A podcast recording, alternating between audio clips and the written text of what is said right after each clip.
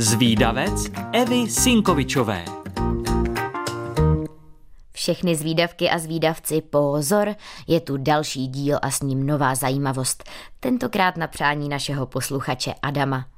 Bermudskému trojuhelníku se často přezdívá taky Ďáblův trojuhelník a jde o oblast mezi Miami, Portorikem a Bermudami na pomezí Mexického zálivu a západního Atlantiku. Tato oblast je spojována se spoustou záhad. Spojují se s ní zmizelá letadla, ztracené lodě a další tajemné a nevysvětlitelné jevy. První zmínka o Bermudském trojuhelníku se spojuje s plavbami objevitele Krištofa Kolumba.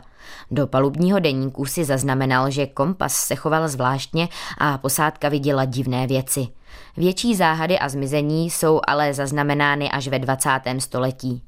Samotné označení Bermudský trojuhelník pak poprvé použil v roce 1964 ve svém článku v novinách Vincent Geddes a uchytilo se to. Zmizení jsou často připisovaná mimozemské činnosti. Samozřejmě jde vždy jen o domněnky a žádné důkazy nejsou. Pravdou ale je, že kdykoliv zmizí nějaká loď nebo letadlo v trojuhelníku, trosky se nenaleznou. Důvodem ale může být golfský proud v blízkosti trojuhelníku, který vše odnese neznámo kam. Lidé prý v trojuhelníku zažili elektronickou mlhu, ta by klidně mohla být časovým tunelem. Jeden pilot tvrdí, že se na skoro půl hodiny ztratil a ocitl se v časovém tunelu. Letadlo zmizelo dokonce i z radarů. Podivné úkazy jsou s bermudským trojuhelníkem prostě spjaty.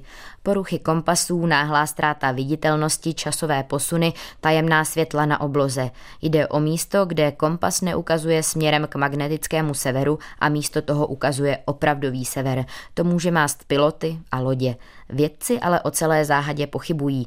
Neexistuje potřebná dokumentace a navíc tvrdí, že se zde letadla ani lodě nestrácejí více než jinde.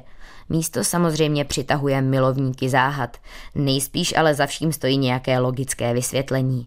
Dno v Bermudském trojuhelníku je velmi členité, je tu mnoho vápencových útvarů, podmořské jeskyně a tunely mohou vytvářet obrovské víry a vlny, vše může přijít bez varování.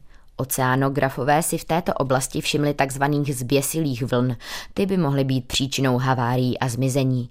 Navíc tu má podmořská plošina obrovské zásoby plynu zvaného metan.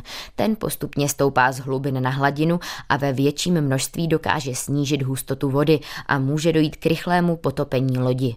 Nemůže jít ale o jediný důvod nehod a zmizení, protože k této situaci podle odborníků nemůže docházet tak často.